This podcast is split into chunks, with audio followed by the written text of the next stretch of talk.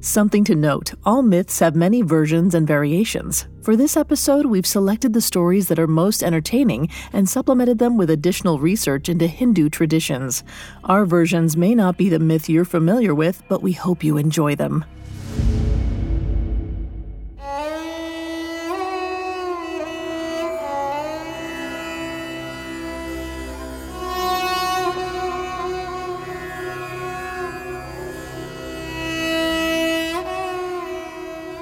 My Lord, Vishnu, protector of the universe, preserver of all things good. I fear for my people. Ravana, the ten-headed demon, has awakened, and I, the sage Vishwamitra, their spiritual protector, am powerless to stop him.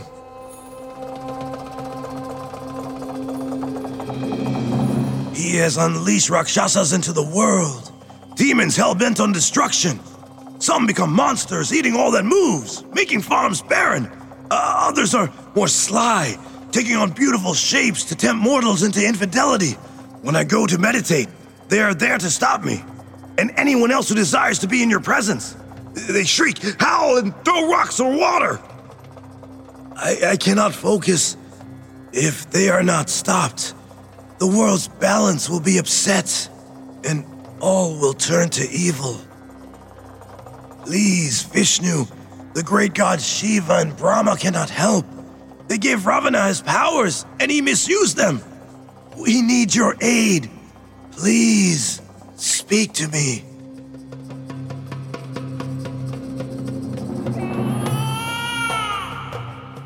What is that?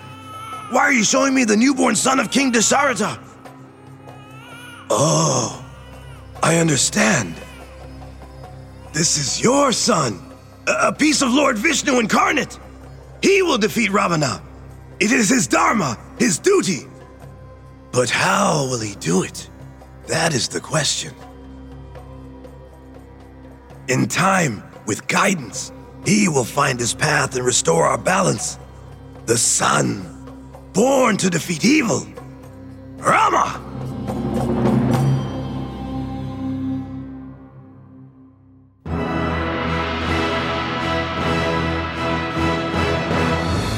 Welcome to Mythology, a Spotify original from Parcast. Every Tuesday, we present dramatic stories from ancient mythology and explore their origins. I'm your host and narrator, Vanessa Richardson. You can find all episodes of Mythology and all other Spotify originals from Parcast for free on Spotify. Today is the first chapter in our three-part adaptation of the Ramayana. This ancient Indian epic begins with a prince, Rama, and his journey to become king of the region of Kosala. When a jealous stepmother banishes him to the forest, his path takes a dramatic turn. His wife Sita is kidnapped, and he must team up with the great monkey god Hanuman to get her back. The sage Valmiki wrote the Ramayana between the fifth and first century B C E. His work encompasses elements we've come to expect from a heroic saga. There's a wedding, a banishment, an evil goddess, and a few epic battles. It's a story about duty, family, good versus evil, and, of course, love. But before love must come trials and sacrifice. That is where our story begins, with Rama already fighting to save his lands. Coming up, a hero meets his bride. When you need mealtime inspiration, it's worth shopping Kroger, where you'll find over thirty thousand mouthwatering choices that excite your inner foodie. And no matter what tasty choice you make, you'll enjoy our everyday low prices, plus extra ways to save, like digital coupons worth over six hundred dollars each week. You can also save up to one dollar off per gallon at the pump with fuel points. More savings and more inspiring flavors make shopping Kroger worth it every time. Kroger, fresh for everyone. Fuel restrictions apply. It feels like we're all being told to go on this diet, take that supplement. Ozempic will give you depression, but you know what'll cure that? Weed. Or you could try to balance your hormones. At Science Versus, we're like, what the f*** is going on? Forget the crap online and listen to Science Versus. Just the facts. Oh, and a bunch of stupid jokes. What is a ghost's favorite fruit? Booberries. That's Science V S. New season out on Spotify soon.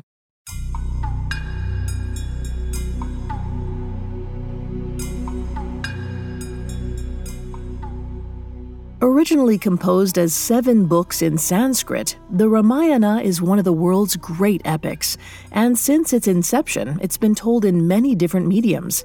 Theater, dance, shadow puppetry. In the late nineteen eighties, it was the subject of a wildly popular television show in India, which was remade in two thousand eight. The show was so beloved that entire streets would shut down during its air times, with as many as one hundred million people watching from their homes.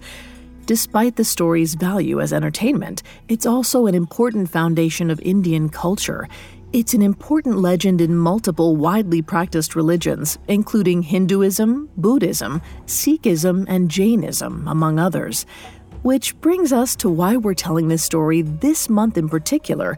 Every year between mid-October and mid-November, Indians across the globe celebrate the festival known as Diwali. Diwali is a celebration of light. People light clay lanterns outside their homes to signify how light defeats darkness. It's a holiday celebrating faith and hope. The original stories and basis for Diwali change depending on who you ask or where in India you are. But for northern India, Diwali is a direct celebration of the themes embodied in the Ramayana, good versus evil. But as we all know, no story is as simple as it seems. It takes a hero to defeat evil, and some heroes must start in exile.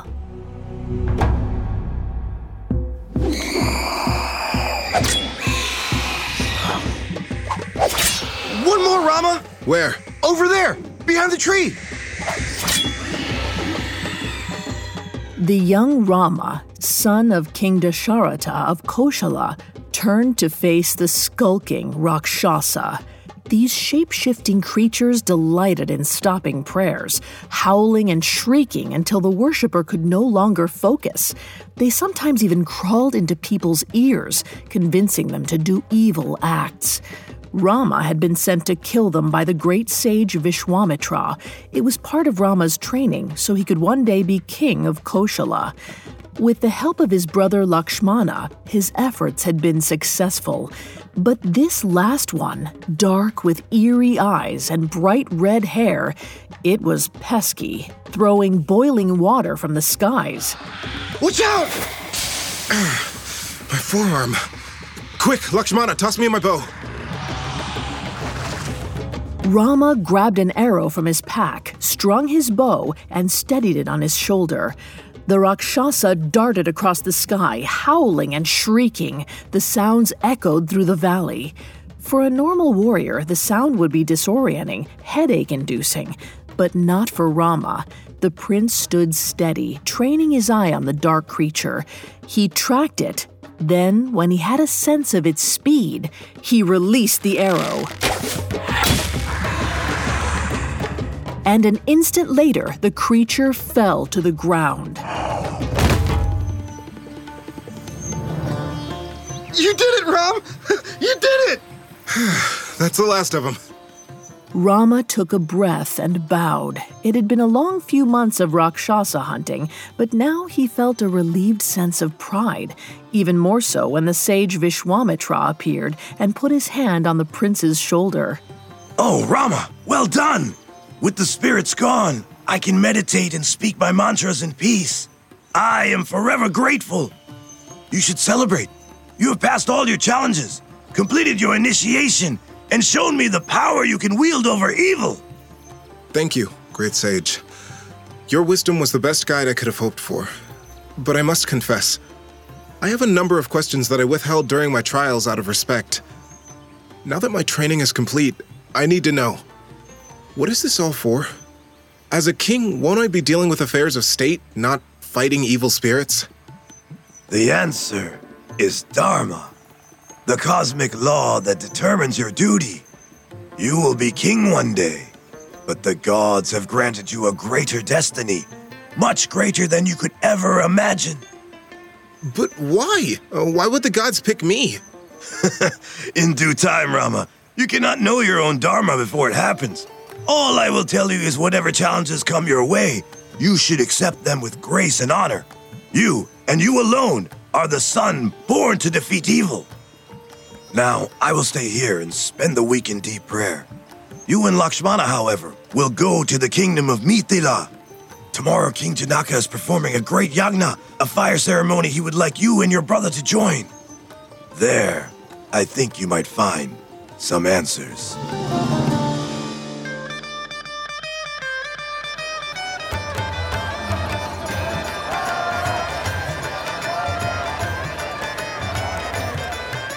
The kingdom of Mithila was more glorious than either Rama or Lakshmana could have imagined.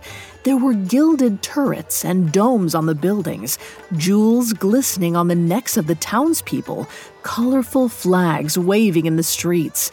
Floral garlands were scattered outside every door, and then there was the music, drums everywhere, and women dancing in the streets. It was as if the whole city was in constant celebration.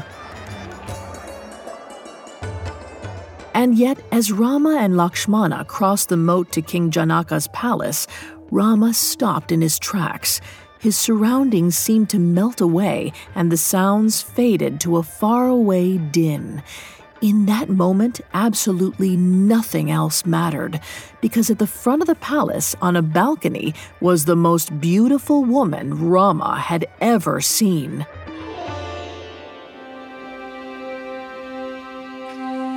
She was covered head to toe in jewelry, a thick stack of bangles clinking on her forearms. Her feet, which poked out delicately from underneath her sari, were as fine as he'd ever seen. Her attendants were busy putting flowers around her neck and in her long raven hair. She's a goddess, like Lakshmi, too beautiful to be human.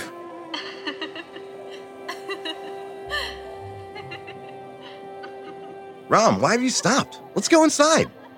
Oh, I see. Who is she? That is the king's daughter, Sita.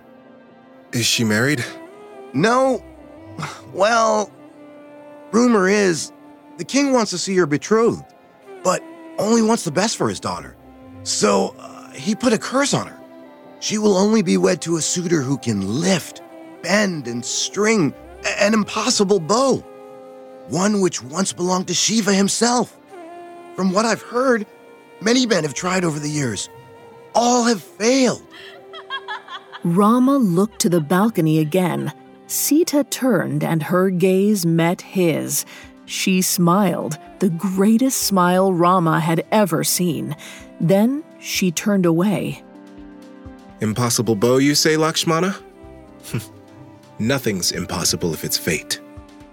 Rama walked forward, leading Lakshmana inside the castle. At the center of the courtyard was a great hearth, tended to by the king's court. King Janaka sat front and center, chanting Sanskrit alongside one of his sages. Rama and Lakshmana sat quickly, paying their respects to the fire god, to light triumphing over darkness. But Rama couldn't help thinking about Sita. Something in his soul called to her.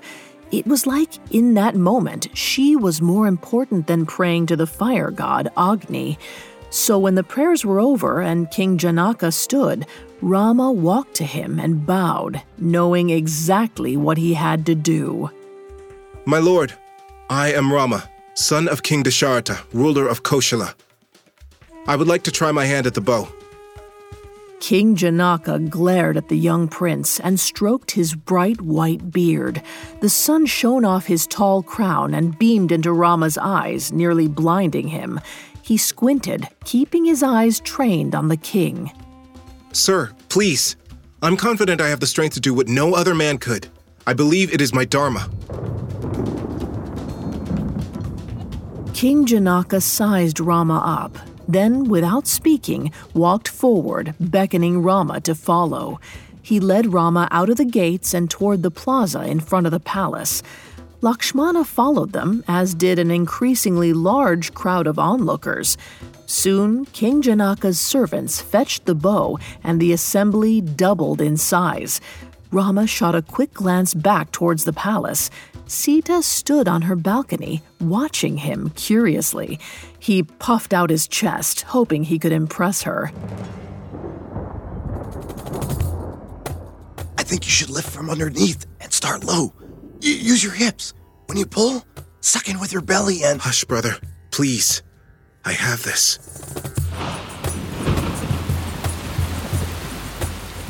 The bow arrived just as it began to rain. It was pure gold, the size of a large cow. So heavy it required ten men to lift it. They placed it at Rama's feet. King Janaka nodded, signaling he could begin. Here I go.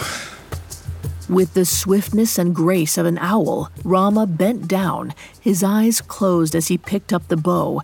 The crowd gasped. No one had ever lifted it before. Rama grasped both ends of the bow and bent them together. I could string it. But I wonder, for beautiful Sita, she deserves for me to not just conquer the curse, but to break it. The bow bent further and further until... it snapped entirely. Your Highness, the curse is lifted. I shall take your daughter's hand in marriage.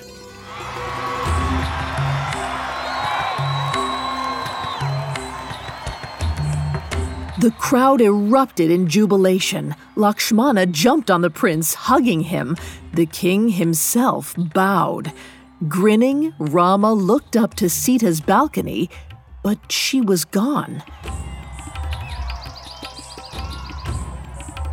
Rama turned and saw Sita walking down the bridge, past the moat, and straight towards him. Hello. Greetings. I have been waiting a long while for someone to string the bow, but you... you didn't even try to string it. You freed me. That was my duty to you. Curses are made to be broken. I have heard about you, Rama. They say you are maybe the son born to defeat evil. Is this true? That is what I have been told, but I do not know what that evil is. I do know that I would like to have you as my bride, if you'll take me. Rama knelt and extended a hand. After a brief moment, Sita took it, her bangles sliding down to brush Rama's fingers. He stood and spun her around, the sun shimmering off her jewelry. Lakshmana, fetch an astrologer. We need to set a wedding date. Coming up, Rama's new beginning is tainted by jealousy. The floorboards creak. The walls, they moan. The house seems vacant, but... you're not alone. This October, Parcast invites you to celebrate the spookiness of the Halloween season with all new episodes of Haunted Places. From an infamous murder farm in Indiana to the ghostly tombs and palaces of ancient Egypt, visit the world's most haunted destinations and find out what happens when a soul leaves the body but doesn't leave the grounds. Enjoy new episodes of Haunted Places all month long, free, and only on Spotify. Now back to the story.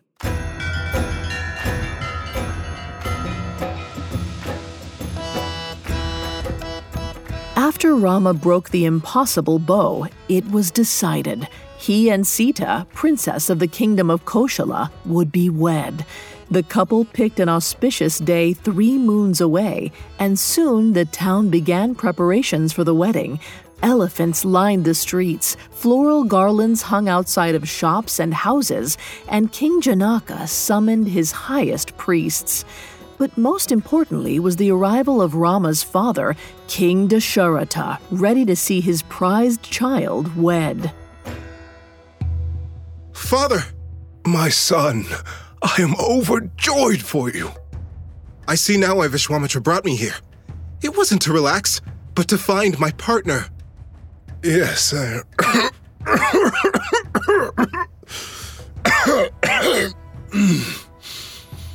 Sorry, I...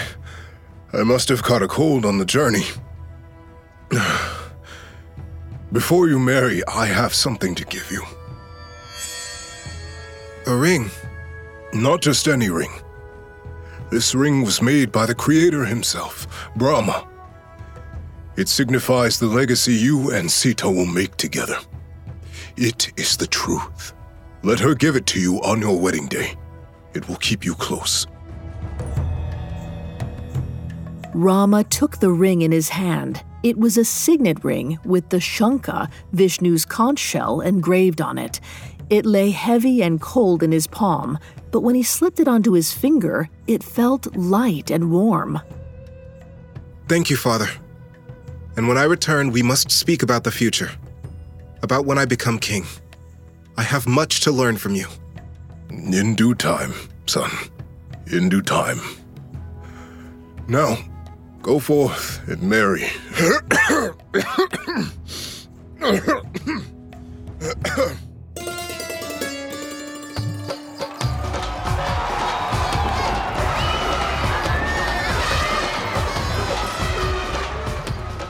On the fifth day of the Shukla Paksha, the period of the waxing moon, Rama and Sita were married by a sacrificial fire. All from the cities Mithila and Ayodhya, capital of Kosala, attended.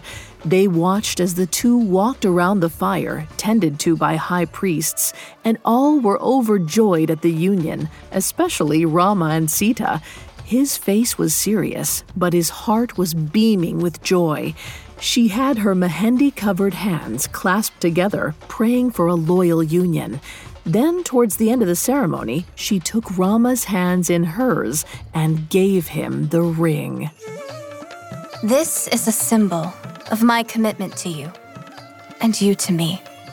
If anything should come between us, see this ring as a reminder of our eternal love. And my duty to you, my wife.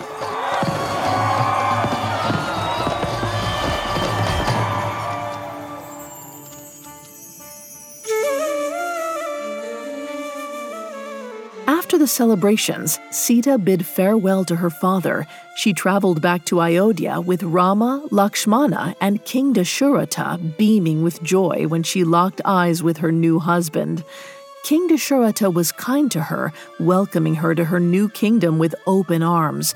She hoped she could do right by him as his daughter-in-law.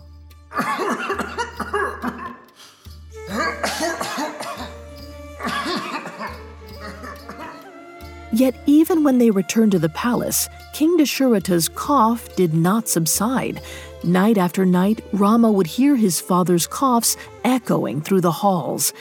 Three weeks after Rama's wedding, the king's favorite wife, Kaikeyi, came to visit Rama in his chambers. Rama, your father is asking for you. It is a matter of grave importance. What is wrong? You look distressed. Sleep has not been kind to the king. He sees the serpent in his dreams. He says that Shiva and Shakti are coming for him. I'll come at once.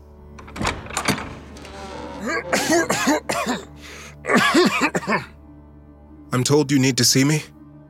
Yes. Sit by my side, please. I am dying, son. Here, take my hand. I would like to give you some wisdom for the future. Father, I...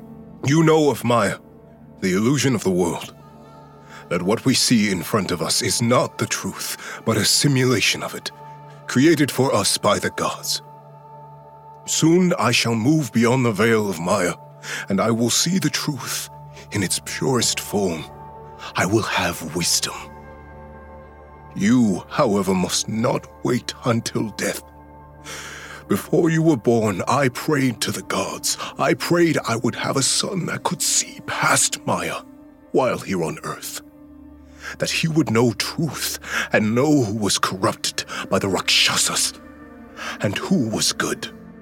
That, my son, is you. Now please, meet me in the Great Hall, and I will make an announcement to the council."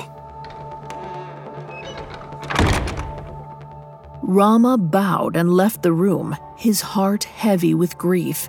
His father was dying, but over the next hour he thought too about how death itself was an illusion, a form of Maya. He should accept it, as he accepted what came later at his father's council. "The time has come, my friends. I must step down as king. In my place, I would like to see my son, Rama, crowned. He has completed his initiation in service of the sage Vishwamitra. He has found a bride and has the strength, courage, and compassion to carry out my legacy. He shall be immediately anointed king of Kosala." "King? Me? I... Yes." Rama had not expected this title, at least not so quickly, but it seemed that the council had no objections. They all agreed that Rama was best fit for the job and had been waiting a long while for this moment. And so Rama knew too. Perhaps this had something to do with the greater duty of which Vishwamitra had spoken. "Rama, do not delay. You and Sita must prepare for the coronation ceremony. It is of utmost importance that she participates too. You must have your wife's support in all things. Now please, fast, take a ritual bath, and sleep not in your bed, but on a mat of grass. Tomorrow you shall be crowned." Rama nodded and immediately went to tell Sita. As news spread through the city of Rama's initiation, all rejoiced. All except Kaikeyi's maid, Manthara. Manthara was worried about her queen and her own position in the castle. Should Rama be made king, she feared she would no longer have a role, and so she went to her queen's bedchambers, where she found Kaikeyi staring into a mirror, brushing her long, dark hair, cheerfully humming to a music box on her table.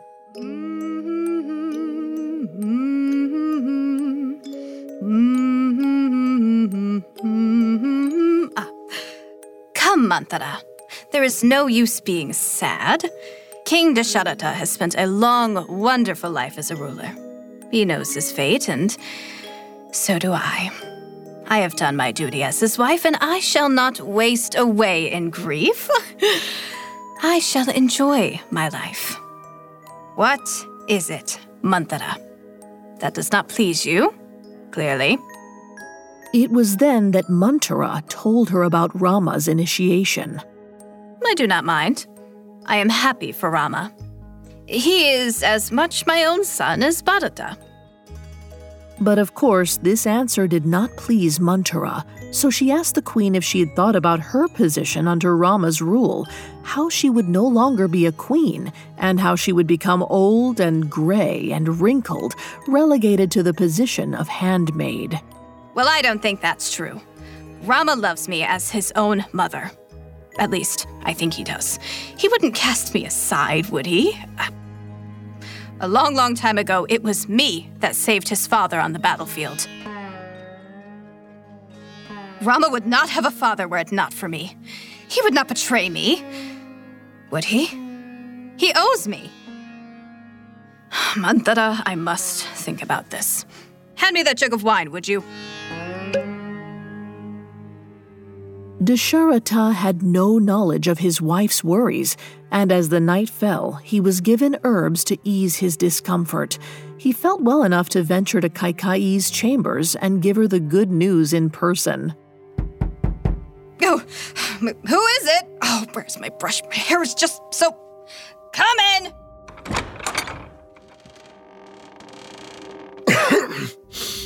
"My queen." "Dasharatha, good.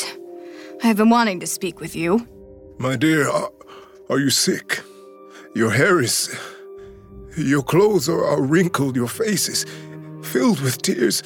Oh, what sorrow you hold. Is this sadness for me? Why did you not tell me your plans for Rama? I had come to tell you just now, as I have been with my spiritual advisors all day. I had hoped to rejoice with you. He is a good boy, but...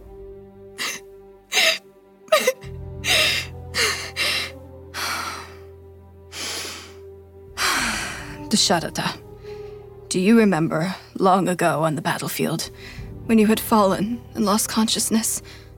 I pulled you into the chariot and drove away from battle, then nursed you back to health. Of course. How could I forget you saved me? I would not have won the war or continued my reign as king were it not for you. And do you remember what you told me next? Uh, uh, yes, I, I think so. I... Let me tell you. You gave me two boons, two promises which, by your honor, you were required to fulfill. You said I could ask any time, even if it were a hundred years hence. Now I have not, in our time together, used either of those boons, nor have I mentioned it. But as you leave us and find Moksha, I would like to ask you now. Dasharatha took a deep breath. Kaikeyi was not well. Some great pain had tormented her mind. He feared what she was about to ask. I would like my son, Bharata, to be king. He is the rightful heir to the throne, and tomorrow you shall crown him. Then, to ensure he is not usurped, I wish you to banish Rama to the forest for fourteen years. Kaikeyi, I could never. This is an evil request. How could you ask me to— You made a promise. Should it go unfulfilled, you will be betraying your word, the first of all great King Ikshvaku's descendants to do so. Now I have a headache, and as you said, I am disheveled. If my son is to be crowned, I need my beauty rest. Let me guide you out. Please don't push me. What happened? I thought you loved Rama. When I wake in the morning, I expect I will find Rama's chambers packed and empty. Forced out of Kaikeyi's room, Dasharatha walked through the corridor, torn between his duty to his wife and his duty to his son. Refusing his wife's request would betray his ancestors and the gods, in whose names boons are promised. Yet, should he obey her, his son would be out in the forest, living amongst the animals and insects. Dasharatha heard the echo of the flutes and drums through the halls, rehearsing for Rama's coronation. He knew he should be there, attending to final details, but he could not face it. He wanted to crawl into his chambers and drink a tub of poison, die that evening. And then he saw Rama walking towards him. My son, there is something you must know.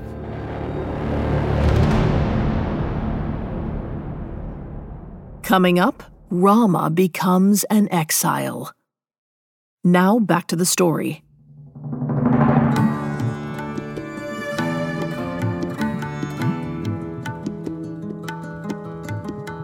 As Rama walked through the hall on the eve of his coronation, he found exactly who he was looking for, his father, King Dasharatha. Only the king was not the cheerful, calm, strong ruler he'd been before the wedding, when they'd spoken of Rama's duty to his kingdom. Instead, he looked like he was going to collapse. Father, is it... is this the time? No, my son. Then what is it? You look more ill than before. Here, sit down. No, no, I, I do not need a seat. I may be dying, but I don't need coddling. Come, Rama, let's walk. There is something I'm afraid I must tell you. Dasharatha extended his arm, and Rama took it. He was surprised by his father's frailty, the thinness of his once strong bicep. Dasharatha led him into the palace courtyard, where the light of the waxing moon dripped across the cold stone floors. I remember being young and playing in the fountain with Lakshmana. We would use leaves as boats and pretend we were two warrior kings traveling across a great ocean. Our quest to conquer our enemy and save a princess. And then you, Father, would walk in and scold us. Tell us that to joke about war was to dishonor Lord Vishnu. That battle was no laughing matter. I have grown much in the past few years, Father. Vishwamitra's initiation has prepared me for tomorrow. To fulfill my duty to my kingdom. To protect us from evil. You were born to defeat evil, Rama. I have no doubt. But I'm afraid it will not happen here. What do you mean? Will Sita and I have to go back to Mithila? No. Your stepmother, Kaikeyi, wishes for her son, Bharata, to be king. Oh. Well, Bharata would make a fine king, I'm sure, but... But he does not want to be. He's off in his uncle's kingdom, enjoying the beaches. He has as little wish to rule Kosala as I have wished to be on an island with no responsibilities. I am aware, son, but... Once, long ago, I made a promise to Kaikeyi. One I am bound to honor, no matter how I feel about what she requests. She has gone against this family. Rest assured, before I pass, I shall pray to Shiva to banish her, to cast her off as a demoness. No, Father. It does not serve you to be angry. Hear what she asked before you judge my bitterness, Rama. Kaikeyi has asked not only that her son take the throne, but also that you be banished to the forest. For fourteen years... These will fulfill the two boons I promised her long ago. Father, do not despair. I understand my place. I do not want to ruin your legacy or your promises. If that is my fate, I shall accept it and leave the kingdom. I only ask, what of my wife Sita? Will she be cared for? I do not know, Rama. I can only hope. Go, talk to her. And please... tell her I'm sorry. And tell her that marriage is not for the weak, for all unions are eventually poisoned. It was not perhaps the coronation evening Rama had expected, but he thought back to Vishwamitra's words from what seemed like a lifetime ago. You cannot know your own dharma before it happens. All I will tell you is whatever challenges come your way, you should accept them with grace and honor. Maybe that's it. My duty is to protect my own kingdom from poison, the resentment of my stepmother. I fear for Bharata that he does not want this role, but that decision is not my place. Rama went to his chambers, removed his royal clothes, and put on his servant's rags. If he should go into the forest, he would need to survive as wayward travelers do, with no aids or fine clothes. And so, after changing, he prepared to say his goodbyes to his family, especially his brother Lakshmana. But what of Sita? Rama had promised her a marriage, a life as the wife of the ruler of all of Kosala. He was still getting to know her, to understand her and communicate with her, and yet, in his first weeks, he had already failed her.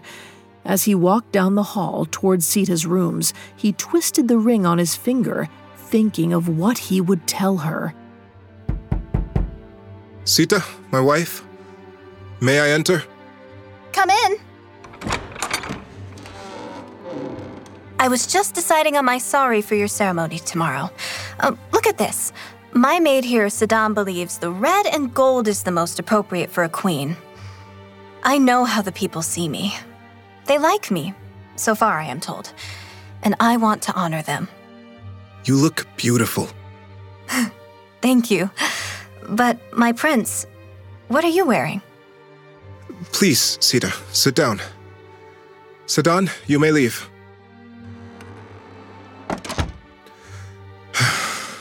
What is it, Rama? I will be leaving. Tonight. Because of a promise he made long ago, my father has been forced to banish me to the forest. You, however, are not obliged to come with me. Instead, it is my hope that you will stay here and tend to my father in his final days. Here, stand. Help me. Untie my sari. What are you doing? If you are going, I shall go with you. I married you, and I will be by your side. No, Sita, this is not the life I promised you. Please, Ram, the tie. There. Thank you. I will go change. Sita. But Sita disappeared behind a screen before Rama could protest. He cursed himself for even telling her. He should have gone alone, left in the middle of the night so she did not know. He valued her loyalty, yes, but he did not want to see her suffer. Just then, Lakshmana burst into the room, brandishing a sword in his grip. Rama, tell me, it's not true. Who do I have to fight? I shall prepare an army and storm the palace. Bharata is not my king. Calm yourself, Lakshmana, please. Put down your sword. Can't you knock before bursting in on me and my wife? Sita, where is she? Surely she will not stand for this. I will not stand for this. Just then, Sita appeared from behind the screen. She had no crown, no jewelry, only the thin gold ring Rama gave her on their wedding day. Unadorned, wearing her maid's plain brown clothes, she was as beautiful as Rama had ever seen her. What is this? Sita, not you too! I have no choice, Lakshmana. It is my duty. I have asked her to stay, but she refuses. As for you, you shall stay. Tend to father. No, I, I cannot. I've been by your side since your birth. I will fight for you. There is no fight left, Lakshmana. Only the forest. A solemn look fell over Lakshmana's face. He sat on a bench by Sita's discarded clothes, put his head in his hands, and sobbed. Rama put his hand on Lakshmana's shoulder, and Sita placed hers on the other. Lakshmana's cries could be heard all the way into the courtyard, where Dasharatha spoke with the sage Vishwamitra. Listen, my sons are hurting. I know, my king, but Rama is prepared for this. I saw him tackle the Rakshasas with dignity, grace, and poise. I know this is not how you wanted your time with your son to end, but please, there is a reason for this. One must only trust in what's happening beyond the veil. I will die soon, dear sage. I, I can feel it. I know. Here, let me hold your head in my hands.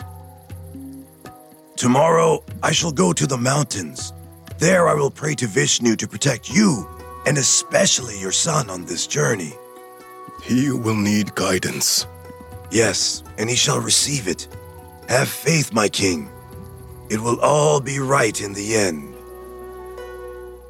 Vishwamitra took off, flying on the wings of Brahma towards the mountains. Rama retired to his chambers, as did Sita. They would leave before the city was awake, so it would seem as if they had deserted the kingdom and not been forced out by Bharata. They wanted Kosala to believe in Bharata, to believe in his success.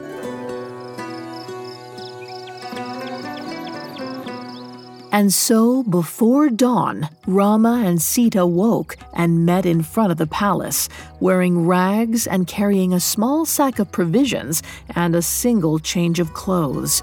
A chariot arrived at the front to take them to the edge of the city.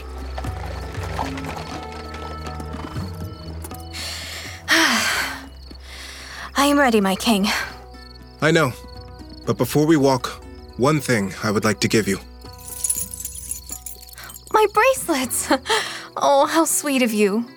You do not have to leave everything behind. I would like you to remember at least some of who you are, for in fourteen short years we shall be back, and if we are lucky, the gods will see that I regain my title. And then you will be the queen I promised. Now, shall we? I would like to see the trees. Rama helped Sita into the carriage. He followed, closing the door behind him. But just as the carriage was driving away, someone called out from behind them. Wait! Wait! Stop the horses! Lakshmana, hush! You will wake half the city. I'm coming with you. Open the door. I told you to stay. I do not want you to be exiled too. Who is going to teach you how to build a fire, make a hut? You will need food, water, shelter. You have been spoiled, Rama. Remember our travels with Vishwamitra? It was I who knew how to feed you. Now move over. I know there's room for three in that carriage. Lakshmana entered the carriage. As the horses trotted away, Lakshmana looked back at the palace and all he was leaving and smiled to himself. Sita kept her gaze ahead at the road as it faded into the forest. Rama looked only at her face.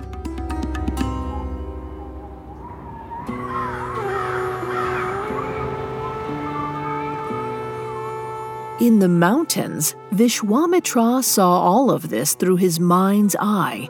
He was glad Rama had found support, that he was not going alone. I know this will not be easy.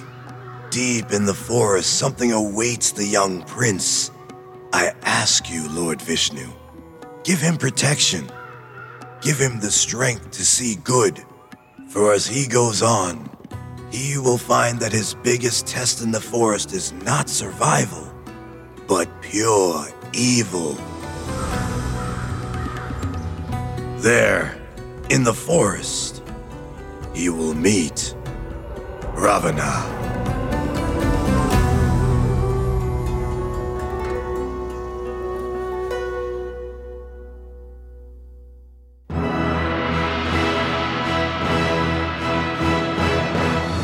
Thanks again for tuning in to Mythology. We'll be back next week to follow Rama, Lakshmana, and Sita as they enter the forest, only to meet the evil Ravana and enlist the help of monkey god Hanuman to defeat him.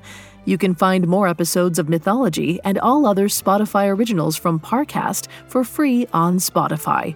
If you enjoy Mythology, you'll love my other podcast, Tales. Tales presents fairy tales the way they were originally told, orally and unadulterated. Every Wednesday, we dive into the dark origins of another classic fable. We'll be back next week with another epic story. Mythology is a Spotify original from Parcast. Executive producers include Max and Ron Cutler. Sound design by Brian Golub, with production assistance by Ron Shapiro, Nick Johnson, Trent Williamson, and Carly Madden. This episode of Mythology was written by Stacy Lee Nemec, edited by Molly Quinlan and Robert Teamstra, fact-checked by Haley Milliken, researched by Adriana Gomez, and produced by Freddie Beckley. The amazing cast of voice actors includes Dinesh Alvis, Zelda Diana Black, and Charlie Wess. I'm Vanessa Richardson.